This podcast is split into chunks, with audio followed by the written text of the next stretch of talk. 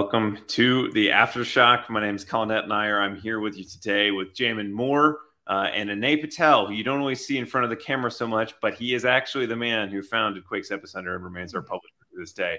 Welcome, gentlemen. Um, good to I, be here. Yeah, great to be here. That you know, this is this is obviously. Uh, Well, actually, I'll, I'll just say this off the top. Jamin and I have been re- doing a lot of reporting this week about, you know, what, what was going on in the club. And, and once it became very clear that uh, the two sides were kind of headed in opposite directions. And we've kind of seen this trajectory for a very long time. Um, but I just wanted to say one thing, which is when we talked to our sources, and Jamin, you can correct me if you've had any different experience of this, a very large number of them, even if they were totally of the opinion that I was, which was that, you know, it was time to move on, most of them were unbelievably complimentary of Matías Almeyda. You know, most of them had a lot of really good things to say about him as a human being, as a man. Um, and and actually kind of they had more of a sense of regret uh, that it didn't work out on a tactical level. Um, whereas, you know, for people like me in the commentariat class, you know, I was stridently, you know, critical of his tactics. A lot of the people inside the club, you know, are, are sad to see him go. Um, and I think that that's kind of an important kind of underpinning to have here is that this is a man who gave, you know, three and a half years of his life here. And he really did give everything to this club, uh, whether or not it worked out. Um, so, Jamin, just I wanted to hear, you know, if you had anything different in your sourcing here, but just to establish that, and then Anae will get you next. No, and, and look, you know, I think, you know, Colin and I have both been in kind of the same place for quite some time that this wasn't working and that there needed to be some changes. Um But it was never because Almeyda, the person, you know, had given up on the club. And I know that sometimes from the media perspective, um, when he's talking to these radio shows in Argentina or even the other day at E S P N Mexico, there's this there's kind of sense that he doesn't want to be here. And I actually always got information from people who were closer to him and closer to the club that that was never actually true. That was a narrative, but it was never actually true. He always wanted to be here. He wanted it to work here. He and his family loved being in San Jose, and he wanted to be here longer. And when he said, I want ten more years, he actually meant it. And so, you know, despite everything, you know, that tactically I disagree with Matías Almeyda on, and I've been very profuse on this show about that, the thing that I want to make very clear is that I never bought into the narrative that he didn't want to be here and didn't want this to work. And I never bought into the narrative that, you know, he started the season not wanting to be here. He, did he have tough days on the job like the rest of us? Absolutely. Did it, did he at times get so discouraged by the results that he may have like said, I should resign, and maybe even said that out loud to players or other people? Absolutely. Did people probably have to convince him when he had those down moments that, no, you should stick this out. You should stay. You should make this work. Absolutely. I believe all those things. I don't think anyone's been lying to the public here. I want to just make that really clear. I do think it was always about trying to find a way to make it work, including this season.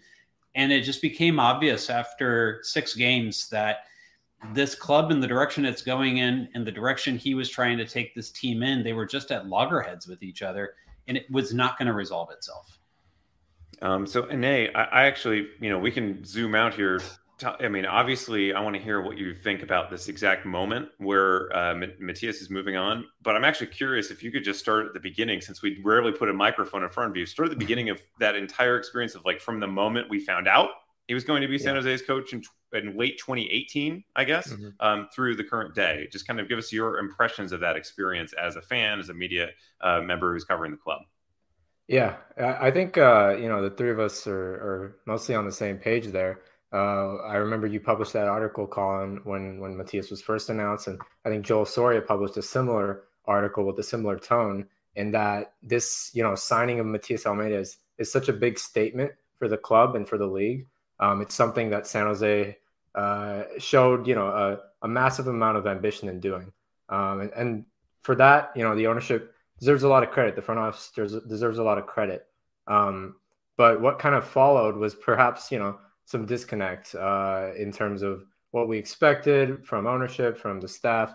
Um, it obviously didn't go as planned. Uh, there were a lot of ups and downs. I think one of the kind of key questions that I, I think a lot of us have is, like, what what was the amount of spending that Matías was promised when he was brought in?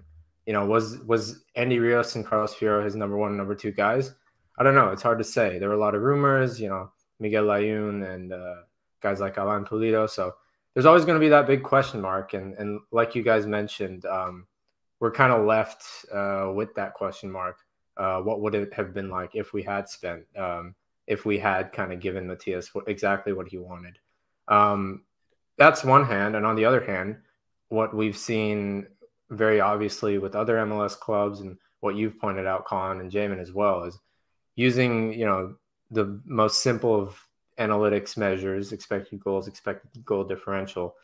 Uh, it wasn't working in San Jose. It wasn't working as, as it is. And the other point that, you know, Colin was, was uh, bringing up recently was that you don't need to spend, you don't need to spend nine million dollars on Alan Pulido to win in M L S. Um, so maybe, you know, that disconnect uh, just wasn't really ever going to work for us. Um, and I think it, it, it's tough. You know, there were a lot of ups and downs during this time. There was a lot of highs, the M L S is back tournament, that Shea Salinas goal. I don't think any of us are going to ever forget that. All of us stuck at home and, and being able to watch that uh, great moment of joy. Or a lot of other, other moments as well later in that season, uh, that L A F C win when the team was like on the brink of collapse, and then suddenly they go on this insane run. Um, going back to twenty nineteen, that that summer where they were probably the best team in the league right next to L A F C. Uh, they had the best record between April and September when it all kind of fell apart uh, and, and they couldn't, you know, bag a goal at the end of the season. But yeah, it's it's been ups and downs, but, you know, it's disappointing to see it didn't work. Um, but, uh, you know, there's a lot of positives, I think, that we're going to take from it. And we're going to talk about kind of his, his impact on, on the club and the academy and other areas of the club as well. Yeah. And, and I should, you know, just because both of you mentioned this uh, kind of uh, concept of it, it felt like square peg, round hole in so many different ways uh, for the club. Um, the club historically obviously had stuck within the league with its coaching tree, very conservative in many ways, you know, people who were kind of already within the American system. Um, obviously, they did not play Almeyda tactics before he got here. Personality-wise, the coaches that preceded him were much more low-key, there, and the, the kinds of players he wanted and the kinds of players he expected. All of these levels are things that were new for the club, and I think that's why we were all excited. And by the way, as Anae points out, in those first two seasons, there was there were moments of like real, thrilling, joyful football. Um, and even some of the losing was pleasurable in a way that it wasn't, and, you know, under Kinnear and Yallop and Mark Watson. Um, so, you know, th- there, that's, you know, the, the upside was always tantalizing. And I think that's why, yeah, for, if anyone's tuning in this broadcast who's not a regular Quakes fan, uh, this is about as polarizing of an issue as you're ever going to see in a sports club, uh, what, you know, what people thought about Almeyda. And, you know, the people like me who were super against him, at least going forward at a certain point. I think by the end of twenty twenty, I had kind of checked out on him being the long-term answer uh, because, you know, I view the game in a certain way. And I thought that the club's, the ability of the club to match his needs was a much too uh, large, it was a too long of a bridge to cross uh, rather than him kind of adapting to the club, which we knew was never going to happen. So once I kind of decided that they were unbridgeable, fair enough. But there's a huge portion of our fan base that was tantalized by that exciting element. Uh, and quite frankly, the fact that it was the f- first Latino coach for the Quakes, the first coach who was speaking in Spanish at his press conferences, allowed him to connect with a segment of the fan base that rightly felt underappreciated go- going before that. So it was a super polarizing issue from the beginning. Um, we finally have come to a head where they've decided to split ways. Uh, Jamin Moore, uh, let's turn, because we actually are, I think we're only going to have you for a little bit of this show. Uh, can you at least give us an idea of, obviously we've had a new staff announced, um, anything you know about that? If there's anything that we know about how Quakes two is going to be handled going forward, a permanent coach, and in those kind of fact reporting elements, if uh, if you give us the latest update. Yeah, we got to talk with uh, Chris Leitch in the press conference, and representing Quake's Epicenter in that was Alex Morgan and Robert Jonas as well. So we have a, a good sense on many things. The Quakes two, that one's been punted a little bit. So it uh, I asked uh, after the press conference for an update on Quakes two, and it turns out that, uh, you know, as of right now, no coach has been named. So hopefully we'll get to an answer on that. But regarding everything else, you know, we know that obviously Alex Covelo is going to be the interim head coach. We know that uh, also he's going to be joined by Steve Ralston, who's a great practice type guy, someone who uh, really kind of keeps things moving and keeps the players engaged. Chris Wondolowski, who clearly is there to really kind of help with the player relationship side of things. And uh, and also uh, Luciano, forgot his last name all of a sudden off the top of my head, uh, but his assistant at Quake's too is also going to be uh, joining the staff as well. So, you know, it's going to be a fairly full staff. I think there's kind of a question on what's going on with the goalkeeper um, uh, portion of the equation. Not sure we have a clear answer on that yet, but uh, we're getting closer to getting some of these answers. In terms of timeline, Leitch didn't want to give one today. He, if in effect, said that uh, he wanted to take the time to make the right choice rather than a fast-track situation. Now, there's plenty of names that have been thrown out there. Some of them, I think, more credible than others. And Colin, you know, you and I know all the names, uh, and I'm sure you're going to get into some of that tonight. But for me, um, you know, it was, I think he wants to really kind of see what does Covelo and this group of interim assistants do together and how close can they get this thing to getting back on track. And if we're talking a team that can still make the playoffs, I get the feeling they're going to be given a lot of rope to be able to be successful and perhaps see out the entire season if it goes well. And if it doesn't, he's starting that coaching search now and can kind of pull the trigger when he needs to, uh, when he knows who that person is, and if they're available this season to be able to bring them in right away. And apologies for any background noise you're hearing. I think you're muted, Colin. My apologies. Bad tech for me here. Um, so, uh, Jamin, you can drop off whenever uh, you need to. And by the way, for the audience here today, uh, when he drops off, it's going to be a bit of a conversation between me and Anae, but it's also something we love to highlight your comments, kind of address them uh, specifically as they go from here. Uh, that is uh, Luciano Fusco. Thank you to the people in the chat who are flagging that. Um, I, I think that there's a lot to talk about uh, for this in- or for the prospective uh, coaching search, but I will say for the interim uh, element, you know, honestly, the interim coaches are more of a matter of convenience uh, and and what can fit in in the given moment than they are necessarily reflective of long-term planning. And that's not to say that the club doesn't like Alex Covelo. They actually, I think he's very highly regarded, and hey, I'm going to put that to you in a second. Um, yeah. But you know, that this is this was much more about making sure that they had uh, somebody who could credibly put, be on the touchline for this Tuesday, uh, where they play the U S Open Cup, uh, and then the, the subsequent Saturdays. Uh, so I, I think that perhaps there was a little bit too much focus put on exactly how that interim staff is going to shake out, which is very clearly just trying to right the ship and steady the ship.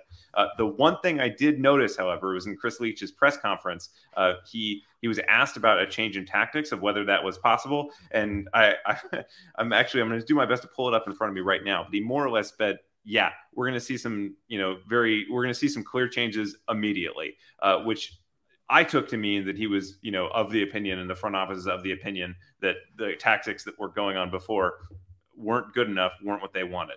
So, Anae Patel, if I could put it to you, uh, first of all, what do we know about Alex Covelo, you know, at, at the experience, anything you've heard from people in the club, and how do you think that they're going to change the tactics, or what kind of approach do you see going forward, at least for these next couple of weeks? Yeah, sure. Uh, that's a great question. Uh, Alex Covelo, he's been uh, around the club, I think, since Jesse Fioranelli joined. Uh, he was brought in as kind of director of methodology, which is kind of more of a, a broader role, uh, shaping the kind of future trajectory of the academy, um, was probably an integral part of that role. And looking back uh, on when that started, I think, and looking to the point where the academy is now, you could probably look at that and say, hey, he's done some really good work with his academy.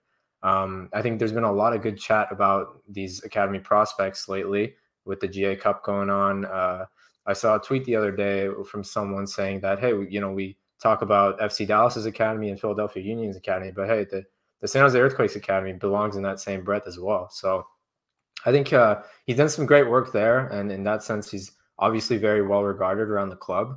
Um, in terms of previous experience, he's got some coaching experiences in Europe as well, uh, UEFA license. Uh, fun fact that a lot of people might not know was actually he played in the Barcelona academy, La Maisa, with uh, Xavi Hernandez at the same time. Um, so he's got that playing experience as well. He's he's got some uh, serious experience in terms of that, and some serious inroads within the club. So, like you mentioned, Colin, convenience is important. You want to have a guy that can step in uh, and do a solid job. And I think between him, uh, Fusco, Ralston, and Wando, you've got four guys that are going to immediately be able to make an impact in that sense. Uh, in terms of kind of tactics and, and what we're going to see exactly from uh, the first team here, I think we, we've gotten a little chance to see Quakes two play a little bit, and I feel like the the reviews for the way that Quakes two have been playing from the fans have been overwhelmingly positive.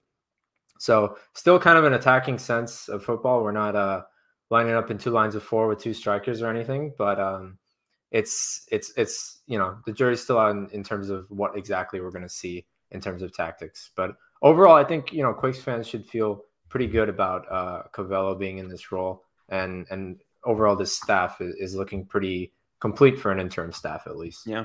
Well, so yeah, two things I would note about Covelo uh, before we move on to anything else is, first of all, if you're watching those Quakes two matches, um, it, it seems like a fairly modern, progressive four-at-the-back system. Uh, and it includes some, you know, I would say, some fairly exotic wrinkles there. You know, C J Gray is playing a, as a left back, but he mostly plays inverted, that is he's he, when, when he's stepping up, he's actually stepping up into the middle of the field as kind of a hold where we would expect a holding midfielder to sit rather than bombing down the wing. Um, it's actually somewhat similar to the Nick Lima role under Berhalter, those first couple of games he had with them. So this is this is a coach who, you know, he's a cerebral guy, and everything we've heard from inside the club, his reputation over the last five years is he's a very bright soccer mind. Um, so, you know, doesn't have a long track record of experience coaching at the first team level, at a particular senior level, um, but he has a lot of credibility as a tactician as, and as a thinker. So The the thing to keep in mind then, and the other thing I noticed is, look, you have club legend uh, in Chris Wondolowski, longtime club assistant Steve Ralston, guys who have a ton of credibility in the club, and then with the players who are on the field. Covelo may not have that as much with the first team, and so it's in some ways kind of interesting to me that they wanted to bolster him, but they, you know, they actually preferred him to a Steve Ralston, for example. So I think it shows that he's highly thought of within the club. Um, I, you know, I don't think he's the club's long-term plan. I don't think their plan is put him in here and he'll win the permanent job and then we'll be good. I think that their plan is, we think he's a really bright guy. He'll be great for now, and if he shows himself to be a real uh, excellent leader right away, great. And if not, you know, we'll just kind of continue with our existing process.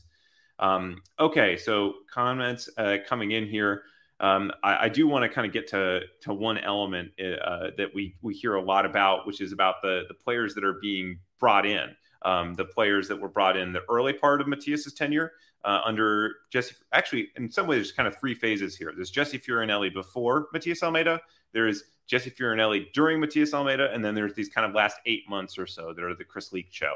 Um, you know, they're very distinct models of recruitment. We saw kind of like fairly different looks from the three of them. The first two, both were not successful. Like, I think we can all agree on that. Um, the question is, will this one be successful? Uh, and this one, by the way, does include people like Francisco Calvo, came in under Leitch.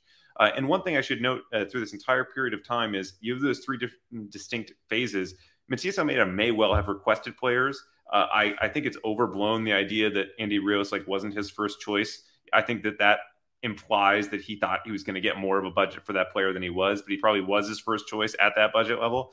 But none of those things happen without the consent of the first team staff. You know, Francisco Calvo might well be somebody that um, Almeyda really quite likes. But I also know for a fact that the front office liked him a lot as well uh, because of what his advanced metrics showed uh, as a defender. So, you know, there is always a give and a take. There's always a relationship between manager and G M. Um, but I was kind of curious. Uh, we'll kick this, Jamin, if we still have you here for, you know, those three phases of, you know, what are you seeing from the Jesse pre-Almeyda, the Almeyda, and then the Chris Leitch that kind of gives you faith that it might be heading in a positive direction? I think the biggest part of it's really the the academy. Uh, and the Quakes too. And keep in mind that uh, the person who's who's touched those things and made them better is the person who's stepping in as the interim coach. It's Alex Covelo. He is the thread of the good things that are happening on the tactical side of the club right now. Uh, we just got to see Quakes two for the first time at PayPal Park. And while they lost one nothing to North Texas S C, they controlled the game in every facet of it. In fact, in many ways, I think looked like what Matías Almeyda really wanted the first team to look like in terms of the way that they control the game. Now, some people might say it's a little too slow. Um, you know, it's, uh, you know, there's, there's not enough uh, movement and stuff. But if you watch closely enough, there are definitely some things that you see with the Quakes two team that you don't really see with the first team. And today, when we talked to Chris Leitch, he also mentioned that what worked in the academy and what works for Quakes two is not necessarily what's going to work for the first team, and that he said we're going to need to take it on a game-by-game basis and come up with the right tactical approach that's going to give us the result that we're looking for. I feel very good about Alex Covelo being the person to implement that approach. I think like he's tactically smart, uh, super smart.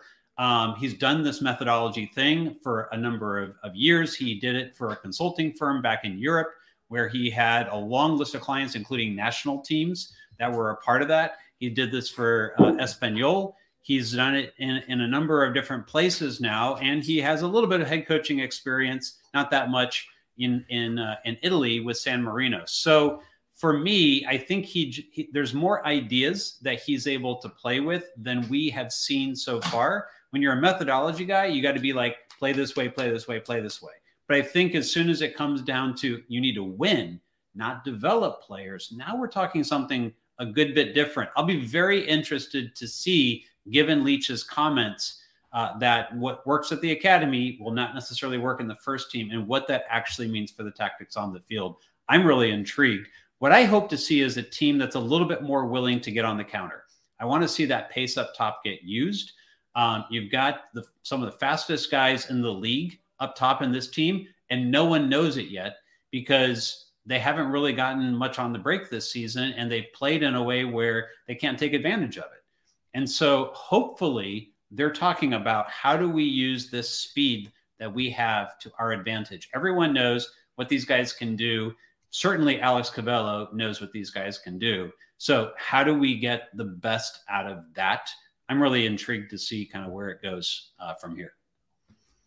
Yeah, so uh, obviously I took us a little bit perhaps down a cul-de-sac about recruitment. I think that the, the well, I'll put a pin in that and get back to that in a second. Um, but what Jamin's on about, actually, I think that leads us to a, probably a more important question, is the thing that's animating the chat right now, which is, you know, the the players. Obviously, we know the tactics are going to change, right? We all, Chris Leitch has already told us that. Our common sense tells us that, et cetera.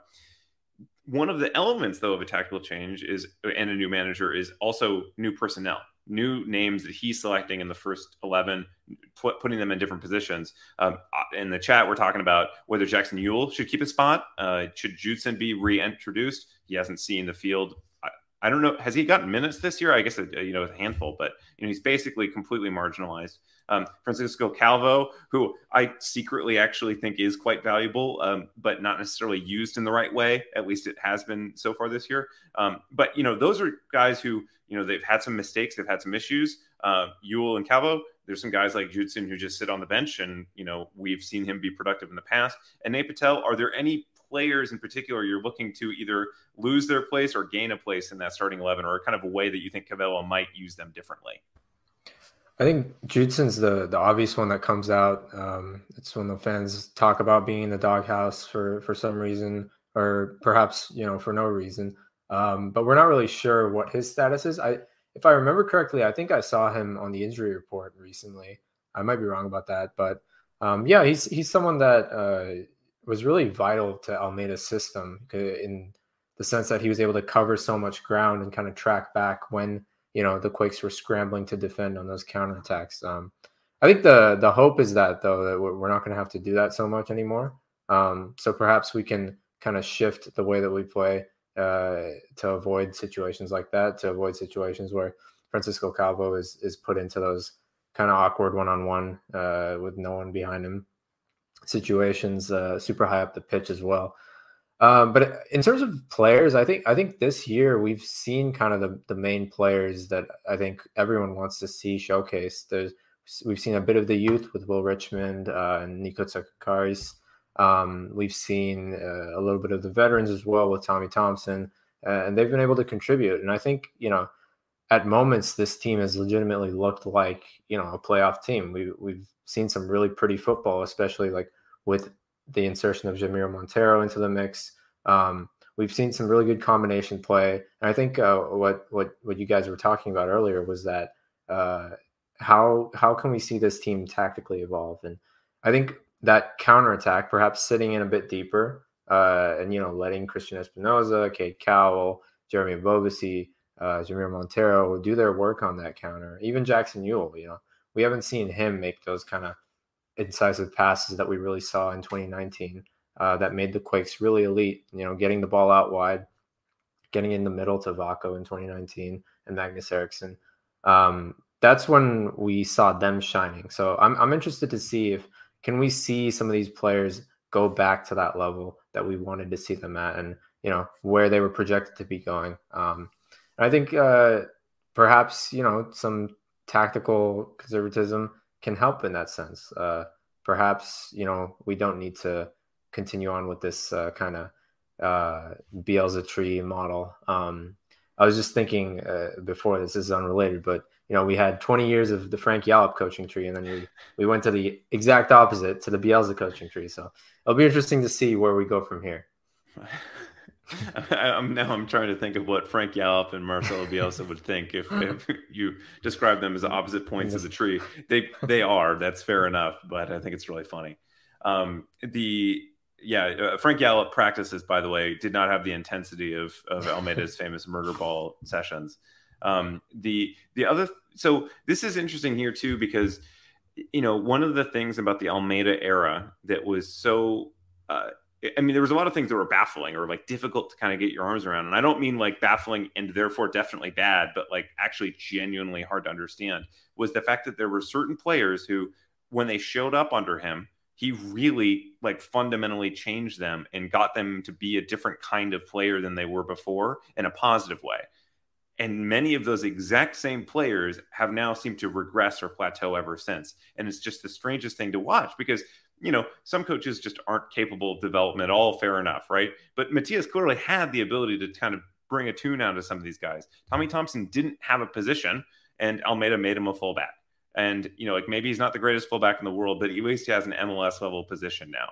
Um, Jackson Yueill, you know, really came into his own under Almeyda. He added actually a lot to his game physically uh, and tactically as well on the defensive side of the ball. He got a lot better. Cristian Espinoza never really clicked anywhere he went. But when he came uh, to M L S under Almeyda, all of a sudden, boom, he found his confidence. He found his form.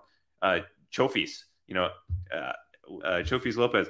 Um, there's there's a player in there. We all know that he's technically gifted, uh, but we didn't really see it until he had some time to get his feet under him in Almeyda. So I think that the the one of the interesting questions will be, are any of those guys who stalled in their development, you know, guys like Marcos Lopez, Cade Cowell, who have been kind of on a relatively flat trajectory in recent times, uh, Jackson Yueill, who appears to be sliding, is that uh, trajectory going to flip around uh, in the other way?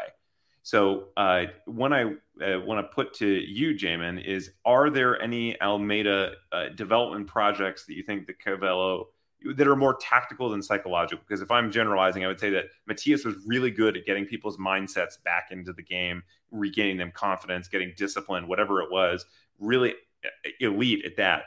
Tactically, of course, we all think, you know, have our qualms with the way he set up his tactics. Are there any particular players you think would benefit specifically from more tactical focus? I mean, right now it's Tanner Beason actually playing his natural position, right? I mean, Uh, you you have a player who last year is arguably your best defender for portions of the season. And yes, I think we all see a lot with Nathan, and we think that, you know, Nathan's going to be like, you know, he potentially has the ability to be a Walker Zimmerman level player in this league. I really believe that about him. But at the same time, you need Tanner Beason to grow because, you know, he's a potential star within this team and someone that can be a rock for many years to come. I just want to see him play at left back. So I feel like there was a lot of concerns about Francisco Calvo blocking his path. It's turned out to be true. We haven't seen the Nathan Beason combination uh, yet. This and Jamin, just to clear, just because he said it the other way around, you want to see him at center back. Sorry, I want to see him at center back. All right, left yeah. left center back. Sorry, yeah, yeah left yeah, yeah. center back. The um and, and for me, like fixing that combo is the start of getting the spine correct in this team again. Another piece that has to be, you know, with that is Judson when he's healthy. I think we all know that. Um, so tactically, just getting Judson back into the mix to be able to do things like help stop and counterattacks. So long as he's healthy, so long as he's mobile, you know, we don't know if he's lost a step and, and that's a reason he's not playing. since the twenty nineteen twenty twenty era. Last year, he got played often at like right back, and, you know, it, it was odd situations there. You know, I, I want to see um, I want to see Jackson, you know, playing beside Judson again. I, is that too much to ask? I feel like it almost has been. I want to see Nathan playing beside Beason again. Like, is that too much to ask? I feel like it has been. Now, that said, every coach, and, and, and Colin, uh, you know, well, you both know this, honestly, every coach is going to make lineup decisions that fans find frustrating. I'm interested to see what it's going to be with Alex Covelo, but I get the sense it's not going to be those. It'll just be something different. And so for me, it's that. The other thing I want to see is I want to see Espinoza find himself again. Um, he really, I think there's tactically, they're asking him to kind of drop deeper in a lot of situations. And I want to see if he's pushed a bit higher, if, if they'll push him a bit higher and get him back into dangerous situations so that he would be back to leading this league in expected assists again. I do so much work to try to promote him uh, in this league. And, and because he's been a top three, top five expected assist player in this league for the last three years, and he gets very little respect. And I hope Andrew Weeby's watching right now, because, yes, I'm talking to you, Andrew. Um, you know, and, and so, look, let's get... But let's he's get, but he's been very bad this year. And but he has been last year. And I think a lot of that is the yeah. tactics. I think tactically they're asking him to do different things. So, you know, I want to see, you know, him kind of establish himself. I think we need to see what's the right approach for Monteiro. Is he a ten? Is does he need to play alongside somebody else? We know that he tracks back a lot, but we haven't seen him become that kind of expected uh, assist type guy that you want your ten to be able to be. So there's a lot of tactical questions, I think, right now with this particular team, uh, not to mention the outside back situation. Don't even get me started with those. So tactically, the whole thing needs adjustment. I think everybody will benefit from being played in the right place and in a way that suits their strengths rather than being asked to support a system that doesn't suit their particular strengths. And I think that's what everyone has been, been asked so far this season, which is weird because that wasn't really what was being asked sometimes in twenty nineteen. I think players were in their most natural positions in twenty nineteen for the most part. Were they overused? Absolutely. And that's why they faltered down the stretch. Bielsa burnout, I've said, is a very real thing. And, uh, you know, they they hit that wall. But were they actually played in the correct positions that they could maximize their abilities? The answer is yes. So something changed between twenty nineteen and twenty twenty-two. And I never quite could figure out what that was. I think part of kind of where questions came up for me there was kind of finding a front three and front four that gelled.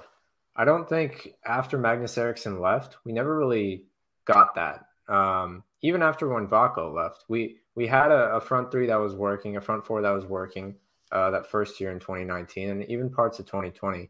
Uh, but but I think, you know, and this, you know, comes into the player personnel decisions and, and signings.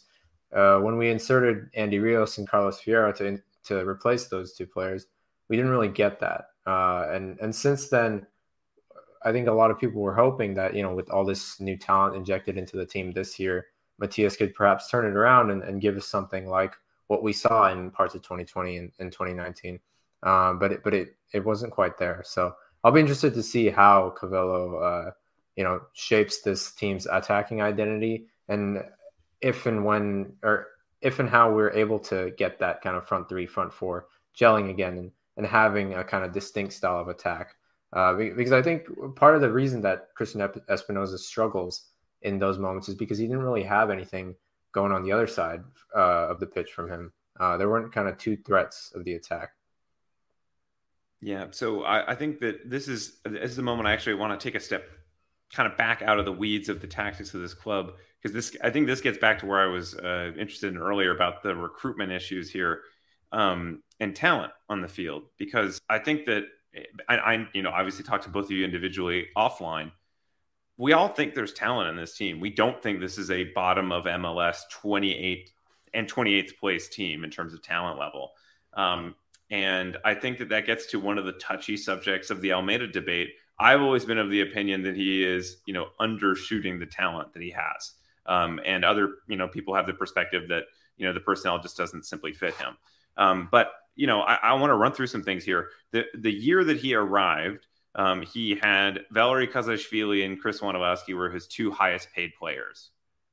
After that, the next year, you know, Vaco was still there, but you add, oh, I'm sorry. This, oh, yeah, and Chris Christian Onospo was on a subsidized loan that year, which is uh, one of the secret things that we don't talk enough about. Uh, but the next year, we got uh, Carlos Fierro, Andy Rios, all brought in. Christian Espinoza the previous year, Osvaldo Alanis um, are all in there. They're all Almeyda guys. That is a spending level that had never previously been involved in the club. What you get, and beyond that, is you get Chofis López added to that group in uh, twenty twenty-one and Jeremy Ebobisse in the middle of that season.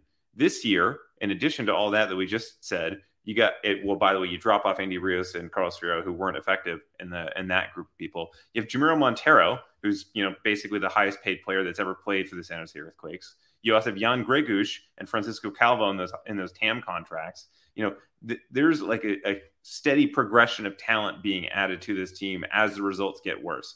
The league is absolutely adding talent at the same time, by the way. So I'm not trying to say that, you know, standing still should be good enough for the league. But the it seems to me like the players that they've been bringing in in those later, or, you know, right now, if anything, those higher paid players are better than the ones that preceded them.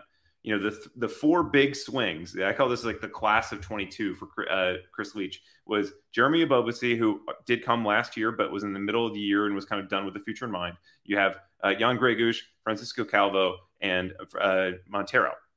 Of those four, three of them are unambiguously very good. You know, I think that we all agree that Monteiro is a very good player, maybe could be used a little better. Ján Greguš is probably our best central midfielder at the uh, current time. And Ebobisse has finally kind of found some goal-scoring form. Calvo, I actually think, will probably be a solid contributor and has added a lot of value in terms of goals, perhaps in a slightly different role than he is, maybe as a left-back uh, and switching with Tanner Beason, um, which is a role that he's played before. My question is, is this real, or, you know, like, is there actually more talent on this team than there was last year, than there was the year before? Or is this just kind of, uh, you know, me getting excited about the shiny new objects? And Anae, I'll send that to you and uh, you first. Yeah, I, I one hundred percent agree. You know, like you said, we've talked about this before. This team is talented, and we've seen it in moments. We've seen some really good combination play between Ján Greguš, Jamiro Monteiro, uh, Jeremy Ebobisse in some moments. There, there's a lot of talent on this team, I think. Um, and I think part of the reason that we're able to see this is because of, uh, you know, this shift towards looking internally within M L S for talent. It's kind of a new strategy that we haven't seen uh, at the Quakes since perhaps like before, before twenty seventeen.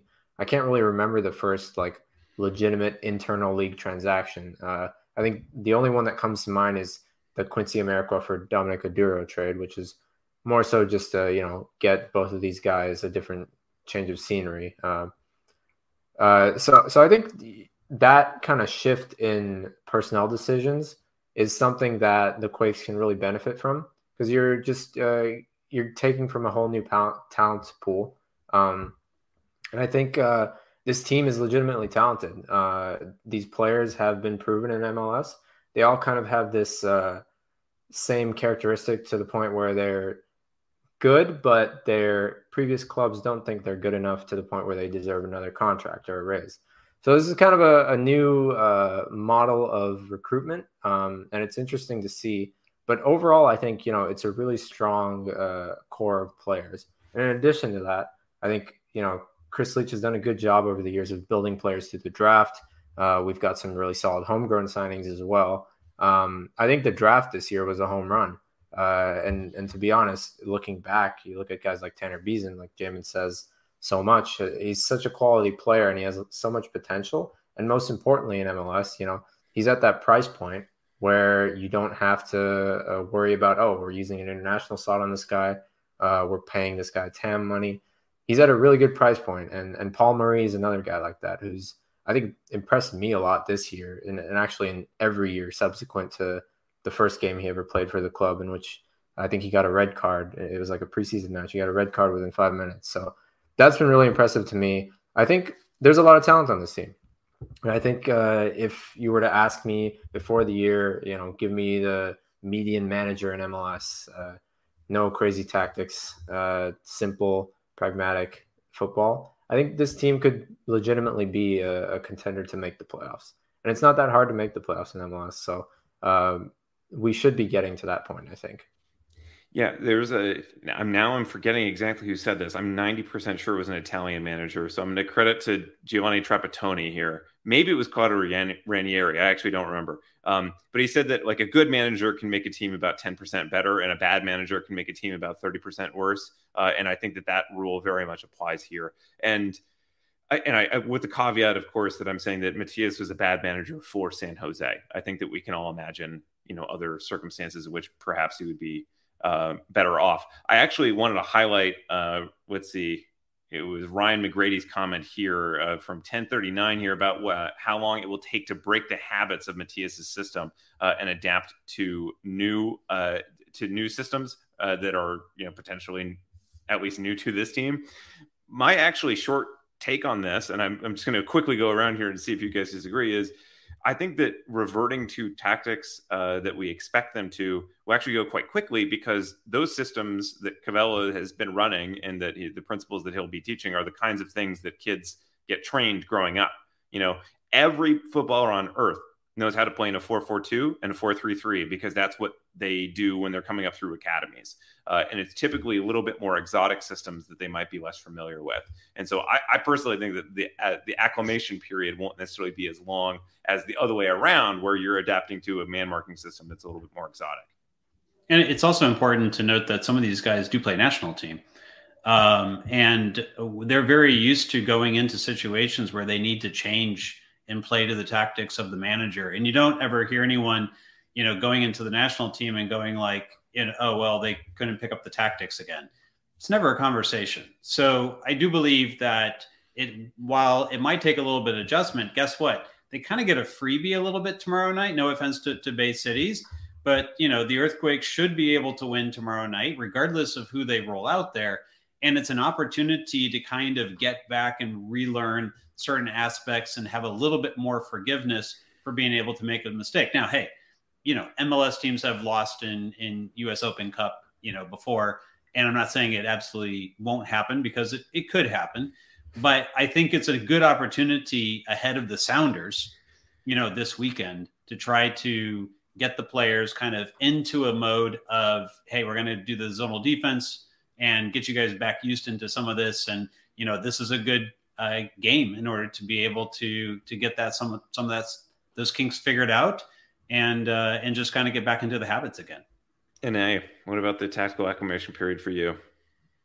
Yeah, um, no, I'll definitely take Bay Cities F C over over the Sounders uh, for my first game back. But uh, I think there's there's a lot of questions that I have, and actually you guys may have some insight onto this. Uh, we always heard about these intense, grueling training sessions back in twenty nineteen with Matías. I think it'll be interesting to see, you know, how the positive elements of that sort of training will trickle into kind of this next system. Because, you know, these players have, uh, a lot of them have been with Matías for, for several years now. So uh, there's probably a lot of good habits and, and good things that have been instilled in them. So I think it'll be interesting to see how they take that and then translate those, you know, good qualities into kind of a more pragmatic, uh, more... Uh, typical system of football. Um, but yeah, like you mentioned, I think in, with an interim coach, you're not doing anything crazy. You're not trying to reinvent the game. You're not going to be playing any Bielsa ball uh, or anything too far-fetched like that. So I think it'll be a, a pretty straightforward tactical acclimation. Uh, I think some players will definitely have an opportunity to shine more than others. Um, but overall, I think Quakes fans should feel pretty comfortable with the fact that uh, we're not going to be losing these games five nil or, or five one anymore.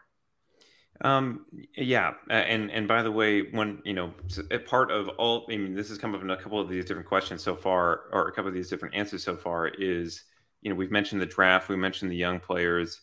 You know, I think that this is kind of a golden generation of young players for San Jose, and not in the sense of, I don't know if there's going to be three or four guys who are sold onto Europe for huge fees, but there's quite a few guys that I could imagine being, you know, uh, legitimate first team contributors. And I would actually put up the Quakes drafting record over the last five years, so since the twenty eighteen draft, against any team in this league in terms of what they did with the position that was available to them. So, you know, obviously some teams had higher draft picks and, you know, they were able to snag really talented players. Um, but, you know, Jackson Yueill falling to them at six that year was amazing. Um, you know, you have Tanner Beason and Paul Marie are legitimate first team players, and they were picked outside the top ten. They actually drafted a couple second round M L S squad players and Danny Masofsky and John Bell, neither of whom are, of course, with the San Jose Earthquakes, unfortunately. But, you know, they did identify that talent at the early years. So they have some good draftees.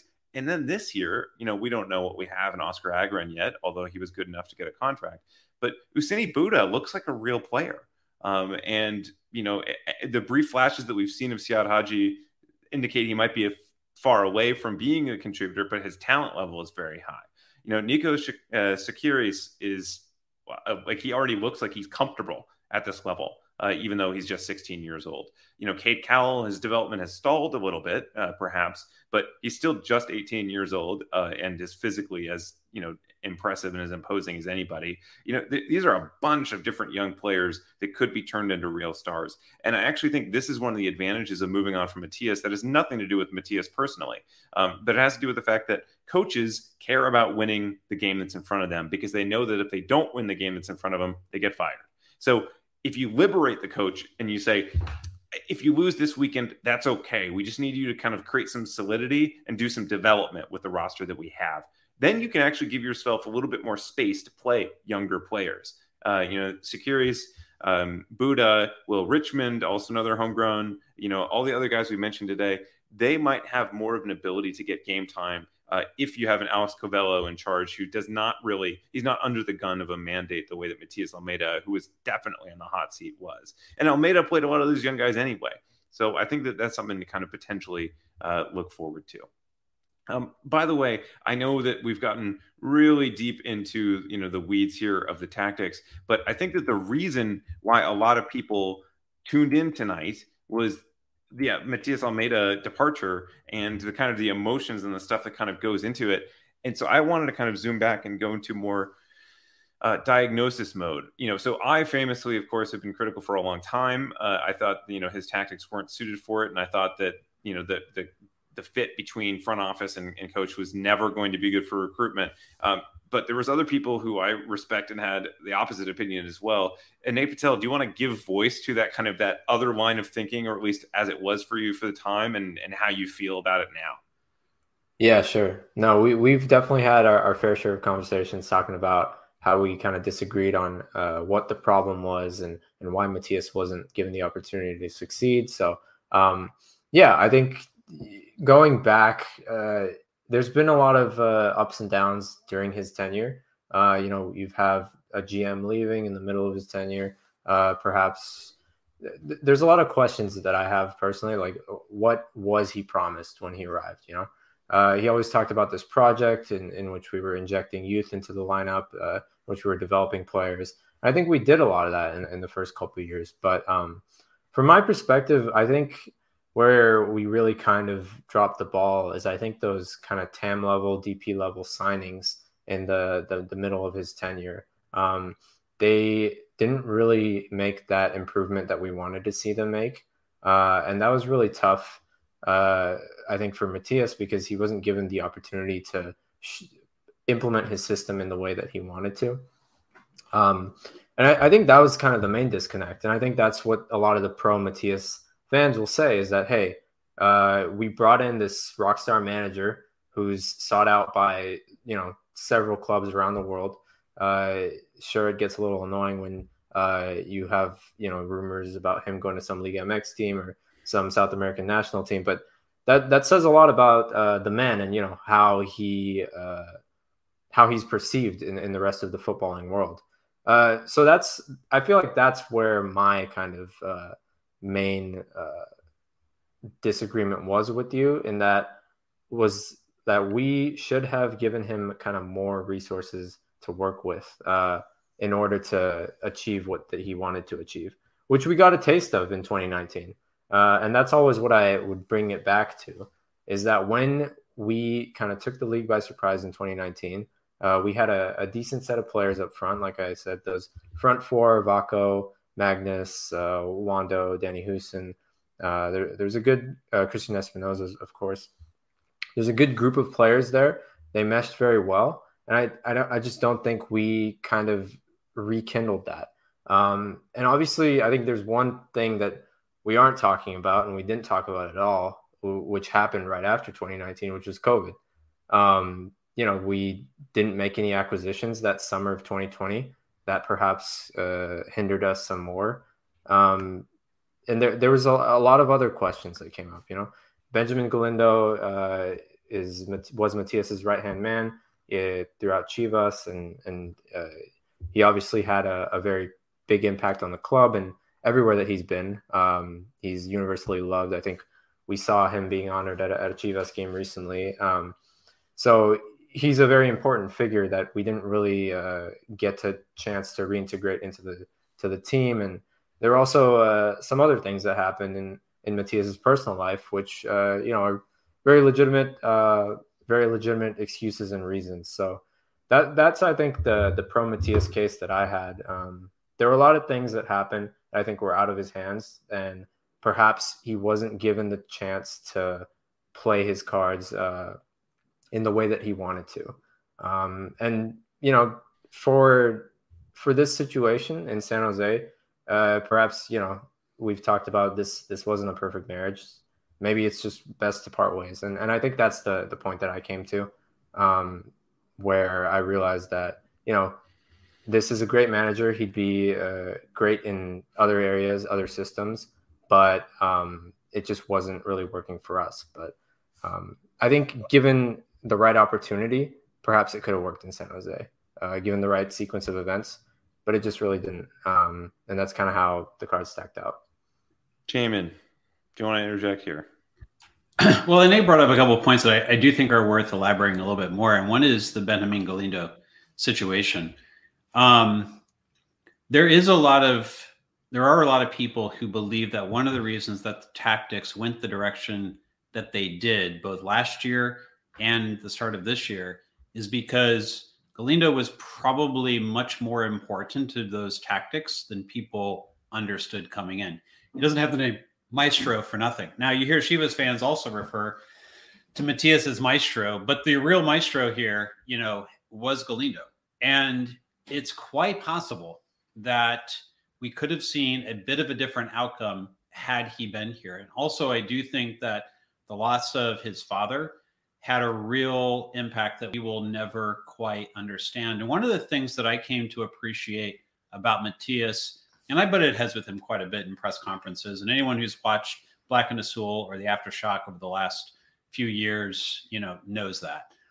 But at the same time, there were some some opportunities that I had to ask him questions about Galindo, about his father, about the things that his family was going through in Argentina and such. And we got a real good sense of Matias the human and some of the things that he felt. And, you know, I remember specifically, you know, and, and say what you want to, if you don't think vaccines work or whatever, I guess that that that's your opinion. But uh, when I asked him about kind of uh, COVID and his father, and one of the things he said was, my country doesn't have access to all the things that people have here. And it really makes me angry to think that had vaccines been available to my father in Argentina, he would still be alive today. And I feel like that kind of pain about his father was something that he carried for the entire season. Uh, last year, and he probably is still feeling it today. That that's probably never going to fully go away. He clearly was very attached to his father.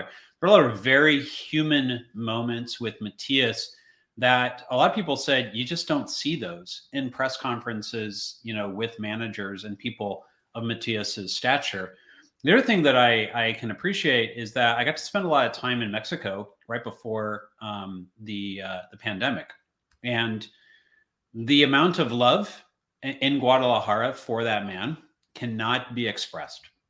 It is crazy how much people just adore Matias. And I even would even tell a few people, I, I get to talk to this guy like every week. And they're like, are you serious? Like this was like, you get to talk to God every week type type thing, you know? Uh, and, uh, you know, that was, that's the way that people revere him, you know, in Guadalajara. And to kind of get, go into Mexico and to go into Chivas territory and get to kind of experience you know, that I think gave me a whole kind of fresh and different perspective. I actually really also liked the opportunity we had earlier in the season uh, to talk with Carlos Yueill uh, about uh, him a bit, because, you know, Carlos, you know, got to see a side of him and a bit of him that I never quite got to see. He gets to attend practices and things that I was never, you know, able to do once I joined uh, kind of the, the regular media because of the pandemic.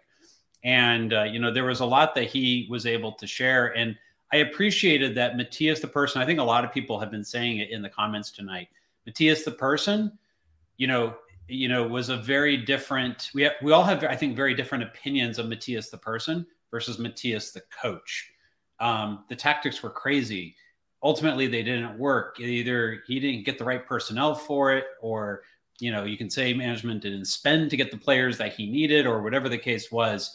But Matías, the person, uh, I have a very different opinion on uh, than I do Matías, the coach. And I think that that's a real credit to Matías, is that he never quite saw success as a coach in San Jose out of barely getting into the playoffs one year. But uh, Matías, the person, I think we got to know in a really special way that uh, probably very few fan bases ever get to really kind of kind of know a coach. So thank you both for for bringing that into the discussion. There's obviously a lot to talk about here on, you know, the tactics and all that that we've gone through. Um, but yeah, you know, he was a singular figure, uh, and some of the emotionality he had that would occasionally step over the line in ways that I found, uh, you know, it, it would rub me the wrong way. The exact flip side of that coin is he was as humane as any coach, uh, you know, could possibly be, and he wore his heart on his sleeve, uh, and you know, he he. He connected with his fans in a way that no one else did. So, you know, sometimes you're, you're that, that, um, that full emotional commitment that he brought to his job uh, would cause him to step over lines perhaps, but that's just part and parcel of the package of someone who was, a you know, immensely emotionally aware. And as I said, w- you know, really kind of connected in a way that no one else possibly could have. Um, there's really no debate though. I think, as I said, even of the people in the club who were telling us about how frustrated they were Uh, with, you know, with the way he was coaching and, and the way he was leaving, even they were, you know, were very complimentary of the man. So there's no debate to be had there. Um, but given that we're coming up kind of roughly on an hour here, I wanted to kind of reorient it actually to like another touchy subject unrelated to that one, um, which is the level of investment in the club. And the reason that I think it's important to talk about is, one, it's a part of the Matías Almeyda debate. The people who defend him say that it's, he failed because of a lack of investment. Uh, and two, it's it's actually really important for the future of the club. Uh, it's really important for where it heads for, from here. Uh, because if they're a chronically underinvested team, their hopes are not that high going forward, uh, unless they kind of catch magic in a bottle. And basically, a lot of what I'm seeing here in the chat has to do with that in various different ways. The other side of the they aren't investing enough equation is like, oh, you have to invest well. And there's some teams that don't invest as much. Um, and that's a line that I have mostly been supporting myself. Uh, but I kind of wanted to do that, uh, do this round. And by the way, hello, Phil Leyva. And to everybody else in the chat, by the way, I know a bunch of you are in there. Um, so thank you for uh, for attending as always. Um, but in terms of the spending, you know, I, I actually, Jamin, I don't know if we can pull up uh, graphics on the screen on an impromptu basis. So I'm just going to go ahead and show it on my cell phone here. I think that you all saw this um, from the Quake's Epicenter Twitter, that spending and results since twenty fifteen, which, by the way, happened to be the eight seasons that I've been covering the club, uh, have gone in opposite directions. You know, generally, it was middling kind of X G under uh, Kinnear, very bad under Starre, a little bit better than uh, middling under Almeida's first year, and then apocalyptic the next three, you know, and that was all during a time that spending was increasing and spending relative to the league was holding steady. So for me, spending alone and investment alone is not the full answer. And I think that's the nuance that I want to make sure everybody understands, because they hear me say like, you know, I pull up this chart or whatever, and it makes it sound like, oh, sp- spending doesn't matter. Spending absolutely matters. It matters all around the world. It just matters less in M L S than any other league in the world. And even in every other league, money alone will not buy your way out of trouble. There's a reason why Manchester United, I think, has the second highest total spend in the Premier League right now, uh, and is struggling right now in sixth. You know, this is, you know, just because you're using a lot of uh, funds doesn't mean you get good results. So the key is turn up the spending when you can, uh, and turn it on everything. in in M L S, there's a salary cap that applies to ninety percent of the roster uh, that constrains how much you can spend. The real places where you can invest kind of above and beyond that are those three D P slots and, and we never talk about this, the club infrastructure, the back office staff, the scouting, you know, recovery uh, investments, things like that. That's been underinvested, quite frankly, uh, until very recent years, but we are seeing a kind of a changing tide on that. And then in terms of salaries, they are consistently below the median salary in the league. Uh, it, clearly, they think that that's uh, probably an appropriate level. If they put in ten percent more spending and kind of, or twenty percent more spending and caught up to that median, they probably would have a little bit more success. Uh, it just isn't in a be all and end all. But the last thing I wanted to say about kind of investment is I think that there's, I mean, I work at a financial firm, and you know, let me tell you, if somebody, you know, if you give somebody a million dollars to manage and they say, I need more to buy the companies that I want to buy, uh, and you say, well, tough, I only a million, million dollars that I got for you, and they buy something and they do poorly with it, you're not particularly tempted to come back to them and say, oh, here's two next time. You kind of have to prove yourself with a budget that you're given in order to be given the credibility and the trust and the respect to get more. And I think that actually is one of the fundamental problems in the Matías Almeyda era, is I think is, I actually think John Fisher probably was willing to turn the faucet and spend a little bit more than we've been seeing in recent years. But what happened was in twenty nineteen, he upped his spending. It uh, came with good results. twenty twenty, they upped the spending again. Results got really bad. And then he pulled back. An owner having a little bit more faith and consistency in his club, maybe that'd be nice. But I don't find it hard to relate to the idea of, well, if you're not doing a good job investing the money I'm giving you already, I'm not going to double it. Um, and I, I kind of wanted to hear your two perspectives on that, because I think that there is some legitimacy to the argument that, you know, different salary brackets kind of have different levels of challenge. Uh, but that obviously has been my perspective is, you know, you, you kind of have to earn it with a lower budget in order to get more. Uh, but maybe that just traps us in an infinite cycle. So anyway, Anae Patel, I don't know if there's a question in there, but I'll hand it over to you to tell me about investment. No, that's that's all the stuff I like to talk about. So so that's perfect. Um, yeah, I think you made some really good points, and and to jump off of uh, jump off of that and kind of offer a, a counter take that I think, or not a counter take, but but more so just like a, a caveat that I see, and it is is that I think player recruitment and investment in general is not necessarily a, a one side of the coin thing. Uh, it's not a only technical staff thing. It's not an only coaching staff thing. It's not an only ownership thing. It needs to be like a medley between these three things. And if there's no strategy, if there's no broader strategy, and uh, if there's no general consensus in the club between these three parties in terms of where we're going, then nothing's ever going to get done. Do do I think that if Matías Almeyda was given the free rein to to spend uh, as much as he wanted? I, I strongly believe, and we may disagree on this, I believe that results way would have been way better. And we would have uh, certainly seen uh, a lot better of a performance in, in twenty twenty, twenty twenty-one, and even this year.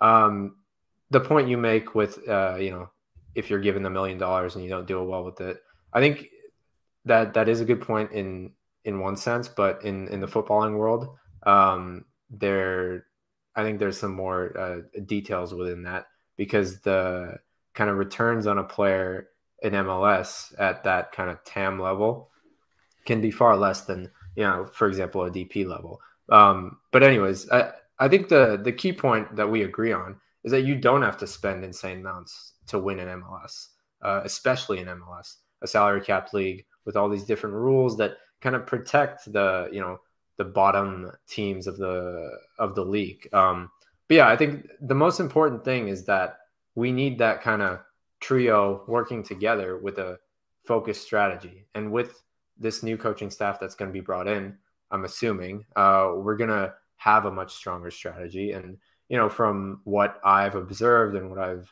you know, uh, heard from you guys is that there is a strategy in place right now. And we've seen a little bit of it. We've seen it with the academy dating back to even, you know, pre Matías, uh, when Jesse Fioranelli came, the academy has come such a long way. Um, We have this beautiful facility that could be in the works. There's a lot of good stuff going for the club. Uh, and I think there's uh, little things here and there that are also a lot of good uh, key indicators that perhaps we are headed in that right direction where we have these three people uh, or these three groups working together to to sort out the recruitment and get a product on the pitch that, you know, the fans can be proud of, because Quakes fans have, uh, we've had it tough for quite a while. Uh, we're coming up on a decade now. Last time we had it good, I was in middle school. So it's, uh, we're getting there, I think. Um, yeah. I think there's, there's some really good signs, but, you know, everyone needs to be on the same page in the club. Um, Alignment is super important. Stuff. Alignment yeah. is super important. The tech, the, the back office staff. I, I actually have just seen a couple comments uh, here that were about transfer fees. Mike's is the most recent one. Lance Evans, you sent one earlier about that being the only transfer paid for the club. And I want to just clear up a couple of things here, because I actually think it gets to this really important point about the dollars you see versus the dollars you don't see. So the Espinoza transfer fee actually was entirely from Fisher's pocket, because uh, for a designate, for any player actually on the roster, uh, their salary cap hit is their total guaranteed compensation uh, plus whatever transfer fee it took to get them there, or loan fee, et cetera. Um, bonuses and other stuff is kind of handled, you know, uh, on top of that. But that's basically what it is, is their salary plus the transfer fee. Um, so for a designated player, the only the the amortized transfer fee plus their salary, only up to six hundred twelve thousand five hundred dollars counts against the cap. Everything else is off of it. And why that's important is if something happens inside the cap, the league is paying for it. And T A M, for all intents and purposes, and G A M now, uh, that is mandatory T A M and G A M, all of that all comes from the league pool. So basically, rather than distribute revenue out to the teams, the M L S kind of holds onto it to itself, extends the contracts itself. So discretionary T A M and designated players are where you see things that come straight out of uh, Fisher's pocket. They also have a couple other weird mechanisms they've been throwing around in recent years, which include things like the U twenty-two initiative, which now also is a place where it comes out of an owner's pocket uh, to a certain extent over a certain dollar amount. Um, but then Generation Adidas and other off uh, books contracts are actually from the league as well. It's unbelievably complicated, but it points to a thing uh, that, as, as I said, this, the spending you see versus the spending you don't see. You do see the Espinoza transaction fee, uh, not because it was ever publicly reported, although I think it's probably around the two million dollars, two million dollars plus range, um, but because we all kind of knew it was there and it was announced in the press release. There's a lot of other players that were actually paid transfer fees to get them into the into the club that you don't see in the press release. For example, Marcos Lopez came in on a transfer fee. Nathan came over with a transfer fee. Judson came over with a transfer fee. You know, there are all of these other instances. And, or, and by the way, there are loan fees as well, or extended for certain players. Um, so there, there's a lot of different kind of circumstances uh, where uh, where they're going to end up paying a transfer fee that you don't necessarily see it. And it doesn't come out in that annual or biannual report or semi-annual report that comes from the M L S Players Union either, because that is just the salaries. So that's one category of spending you don't see. Another category of spending you don't see is that back office staff. Uh, and so that includes things like the analytics staff that uh, we've been talking about in the chat here, that now they have three full-time analytics staff. Uh, the scouting department, you know, obviously Bruno Costa has been doing a good job there. They've been expanding a lot of their capabilities. There's people in the front office you have not heard of who are working on important technical issues. Um, all of those things are very good, important spending. To Phil's earlier comment, however, um, and by the way, Daniel Roberts makes an excellent point here as well. Almeyda was the highest paid coach in the league, at least for a time. And, and at least at this point, I don't think he's any longer the highest individual, but very much on the high end of the spectrum. So you're seeing a lot of spending there that doesn't necessarily become obvious to players. And I think that, that might explain a little bit more the psychology of John Fisher of saying, you know, I am making the investments that you're telling me to make, and it's just not coming to the results that I'm looking for, even though we always fixate, and, and my chart fixates on as well, what we see in terms of salaries. So it's an incomplete picture, um, but it's that's totally compatible, even though I'm saying that there are all these spending forms that you don't see that make the club maybe a little bit more kind of right in the dead middle of the pack. Phil's earlier comment is true, is like, look, if you're, it's still possible that they're not spending enough money and they're not spending money on the right things, um, even if it's not the complete total problem. So I think this is a classic example of, you know, Almeyda probably would have been more successful with more spending, but we can also understand why he wasn't trusted to do so. Um, all right. So I think that Colin, we're probably, if, Colin, if I can yeah. add on top of that. yeah. Add yeah. one more thing, and then we're going to head it to a wrap after that. I know I, I have to tread very carefully here because, um, Uh, I am having certain conversations which are fairly sensitive. And one of the things I can tell you is that transfer fees are not what people really think they are. there is uh, there's a general perception that a transfer fee is like a statement of intent, like, oh, you know, we really are trying to do this thing. But transfer fees quite often are used to hide other costs in Europe that get passed around. Um, and there's a lot that goes in sometimes in those transfer fee situations. And in some ways, they're actually unscrupulous, to be quite honest. And one of the things that we don't see as much of in M L S as you do in Europe are transfer fees, because everything's kind of one handled by the league uh, from a financial perspective. So you can't really be unscrupulous. Otherwise, M L S would be unscrupulous, and they'd have, you know, the government uh, investigating them pretty quickly for that. So uh, a lot of, you don't see the same level of transfer fees. The other thing that you see is the transfer fees, again, are kind of like buying the rights to a player. And Colin, you've written extensively about this before. It's, it's doesn't necess- it's not what you're going to be paying them. And in M L S, you actually have to amortize the transfer fee in with the salary, and it becomes part of what you need uh, to buy down in order to get under the cap. So if you put your money into transfer fees, you, uh, correct me if I'm wrong, Colin, but you actually will have less money to spend using the GAM that exactly you right. do have. And that's so exactly right, except for the is, ca- except for designated players. That's the, the only category where it's outside, and the U twenty-two initiative.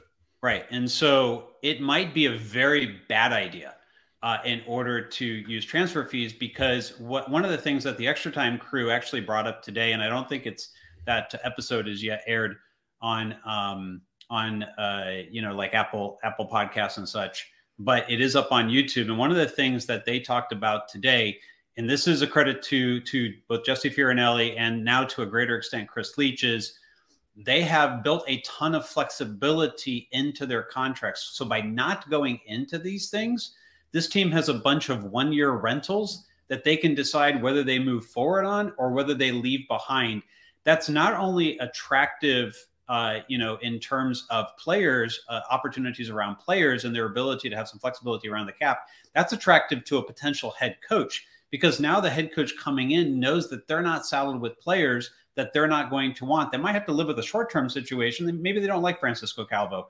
Okay, well, you live with Calvo until the end of the year, and then pff, you can cut him, and he's gone, right? So the, the Quakes right now and uh, you know, it have created themselves a ton of uh, cap flexibility and contract flexibility. And I think this is something that we don't really understand enough as fans, and it's going to be really important what they do with that now going forward, once they've established who this head coach is and the way that they want to play. And now they're going to be able to go out and get the players that match up to that. Coming into Almeyda, some of that flexibility did not exist. And Jesse had talked to me uh, about uh, that lack of flexibility that he inherited. And now, uh, you know, he's uh, he's been able to kind of address. So I think, like, now the team is in a much better position from a, a cap perspective than they were before. I think we temporarily lost Colin, but it looks like he is back now. So, Colin, sorry, you missed the very last part of that, but I think I was just wrapping it up, waiting for you to pop back in. Very much appreciated, Jim. And, and it probably, so first of all, it's a very good point. Um, and I think it is something, I think that it's just, just part of generally, it's something that all fans should understand is transfers are unbelievably difficult. Uh, you know, every time you talk to anyone who works in that industry, um, for selling and buying, you know, it, you know, if you have somebody you want to sell, there's a lot of hurdles of finding the right buyer at the right price. Uh, and by the way, you know, for most of the time, you have to get the player's consent to do so if it's not within M L S. You know, there's a lot of hurdles to making your transfer work. Uh, and I think that that's something that's just kind of important. Always keep in mind. And then you add on all those M L S mechanisms mm-hmm. on top of it, especially for all the intra-league stuff. There's a lot of impediments to doing transfers. Um, so, you know, there's there's going to be times when the player wants to come, the coach wants the player, but they can't make all the accounting elements of it work out, and the, the deal dies on the vine. You know, I know that the San Jose Earthquakes made an offer for Carlos Vela way back in the day, but that doesn't mean that they get him, right? You know, that that doesn't mean that he's interested. That doesn't mean that, you know, they can realistically fit it in with a cap. So that's just kind of something you always keep in mind is how difficult it was. Colin, um, this they, uh, question's come up a couple times tonight, and I do want to kind of address it. Yeah, do you have this quick info? Because I don't. So, so I don't, but just keep in mind that everyone has known where this is going over the past few days. There clearly has been negotiation here. At the end of the day, I don't know what was paid out, but I do know that they were able to come to terms. And uh, I believe that for the most part, the focus was on making sure that Almeyda's staff was going to get paid, I believe, in, uh, through the transition into the next opportunity for them, because he's a millionaire, but they are not. And so I think Almeyda, a lot of the conversations were him trying to get money for his staff. I think his was less of a sticking point, and maybe I didn't get that well across in my tweet initially. But, um, you know, I don't know if he if he ended up getting paid out for the season. My guess is he didn't, but he probably did negotiate uh, something for his staff. And he may have gotten a little bit more. It's a severance package, right? So I think these things happen uh, for people who are at that level of their craft. So, yeah, no, I mean, I, we've we've mentioned it briefly before, but it is important to keep in mind that this is a very common situation for executives to be in in companies when they're let go. And it's simply a matter of negotiation uh, between the dollar value that's remaining on their contract and then, you know, zero. Right. You know, in order to leave by mutual agreement. The difference here, of course, being that, you know, we have this massive fan base of followers here, whereas, you know, a company that makes widgets, you know, you don't have that same kind of emotional investment of a third party. So it is different.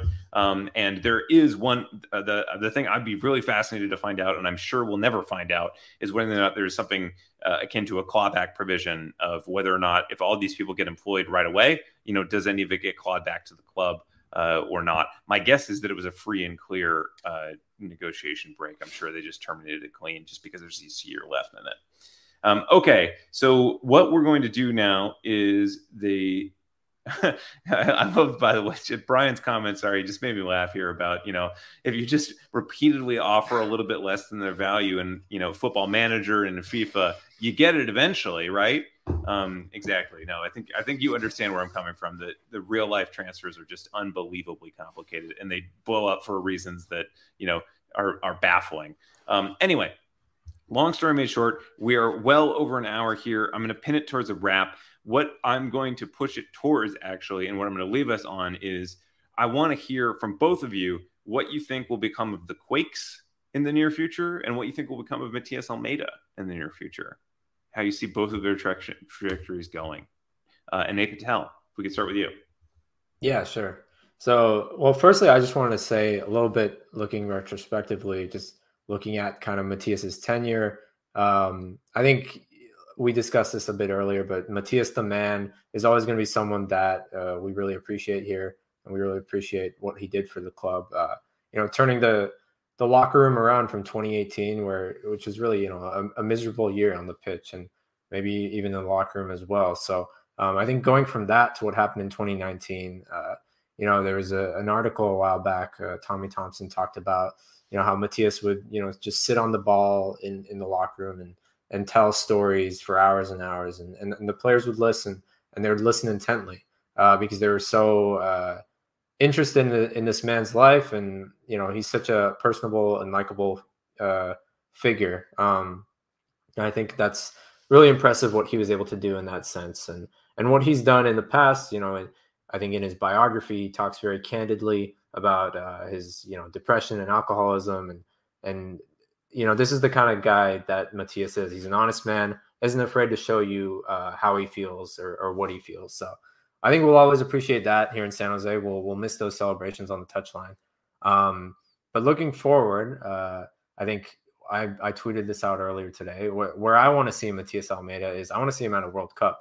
Um, I want to see him managing a team in this tournament style, where he has been so uh, successful repeatedly in the past. You know, the M L S is back tournament. Uh, you could say the Quakes that were, they were relatively successful despite, you know, some ups and downs, even within that tournament.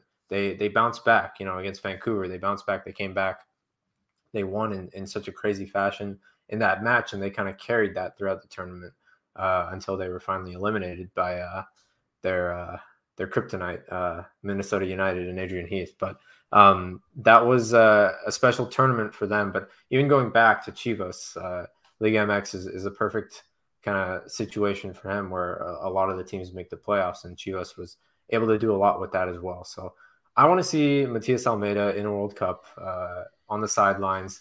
Who is that going to be with? I know Chile has been thrown around. I know Ecuador has been thrown around in terms of the rumor mill.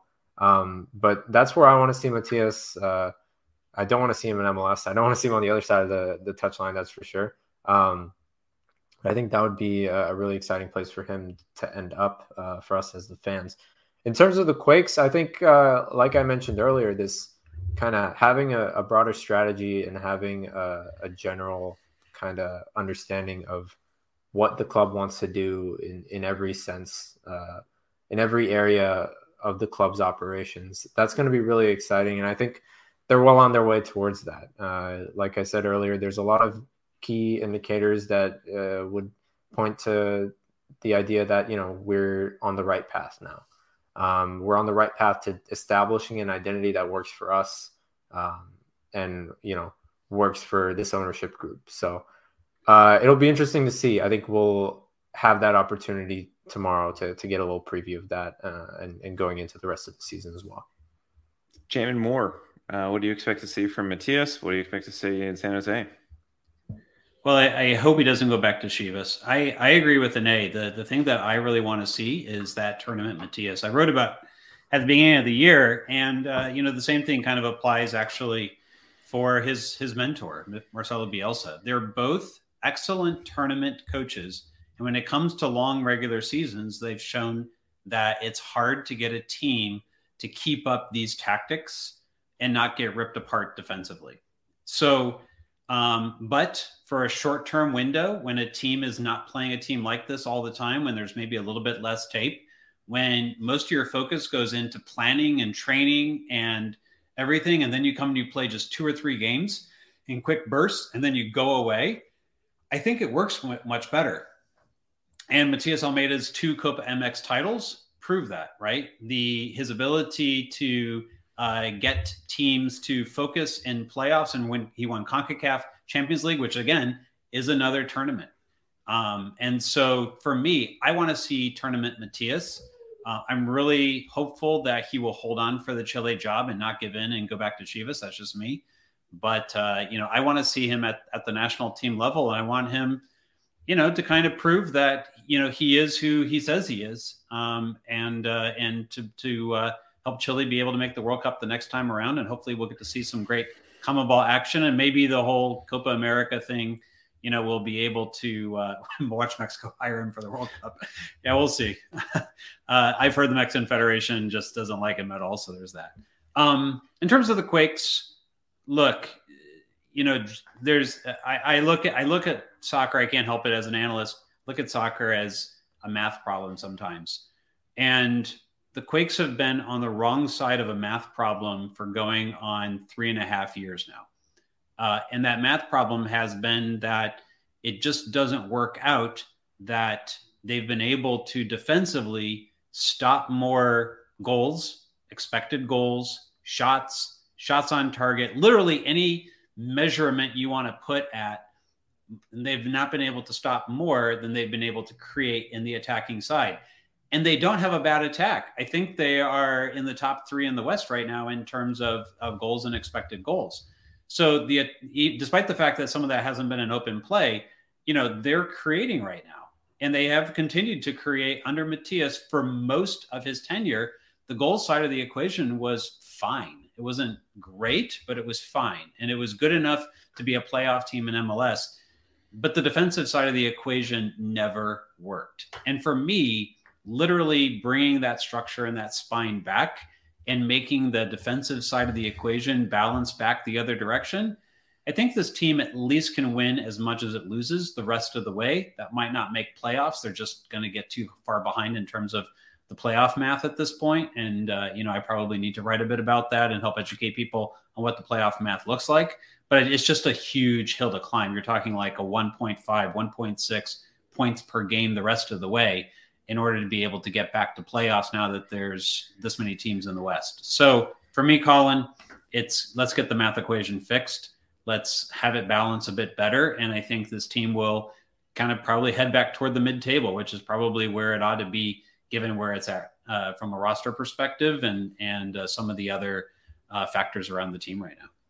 Yeah, I mean, for my last thoughts, I'll answer the same questions Alex Morgan was not happy with me the other day when I expressed my kind of level of profound pessimism about this season. But Jamin, it is just a math problem. You know, averaging one point five, one point six points per game the rest of the way is a lot higher uh, than you know, Matias's career uh, average is one point three. And that includes his River Plate and his Banfield times if you only take the first division matches. So, and that's kind of a right about in the middle kind of average amount. one point five, one point six, you're cooking. You know, you're, you're actually playing really well. It's possible that they could do this for the next eighty percent of the season, but it is, it is a pretty tough ask. They're already in a very deep hole uh, in a very strong conference. So what I'm looking for is bang average four, two, three, one, you know, give me the, the bog standard version of it, solidify, do the normal stuff right, and let the kids play, let them play and fail, let them play and fail and lose. Uh, I'm actually, I prefer that. I, and I think a lot of fans are like me. I loved watching Reno for all these years because I loved watching the development of those younger players. Um, it's fun to watch teams that are kind of on the ascendancy, even if they're not good yet. You know, the, the Golden State Warriors last uh, two years were not good. Uh, but I actually, not this season, I'm talking about the two seasons that preceded it. They were not good, uh, but there was a lot of pleasure for me in watching it and the way that they developed and gelled uh, that kind of next generation of, of the team, the younger players and role players. I'm hoping for the same thing here. Um, for Matías, I want the same thing you guys do. I think he's going to be awesome in national management. Um, I think that it suits him, you know, to a T. Uh, national teams are infamously hard to get together because of club rivalries between them. Who better to create a sense of one oneness and unity than Matías Almeyda? And in terms of the tactical stuff, I completely agree with Jamin. Uh, Jamin. There's, you know, look, Adrian Heath owns Matías Almeyda because he was able to drill and prep his guys for that and, and you know, implement sophisticated tactics. There's really not much ability to do that in tournament football uh, or in those brief international windows. You know, Craig, Greg Berhalter is really like pushing the boundaries of how complicated you can put something on uh, to a team and still have it function.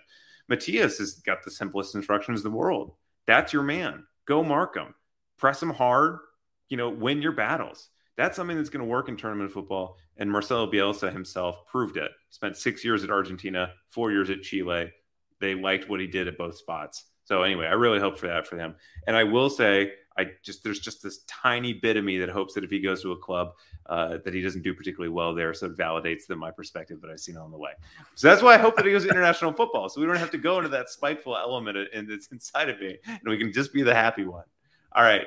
Uh, thank you guys uh, for showing up here tonight on an impromptu basis. I should flag we have a, so we had a show on Saturday night. We have a show here on Monday night. We have a show tomorrow night as well, right after the uh, Open Cup game. I will not be on it certainly because it will be very late at night for me here on the East Coast.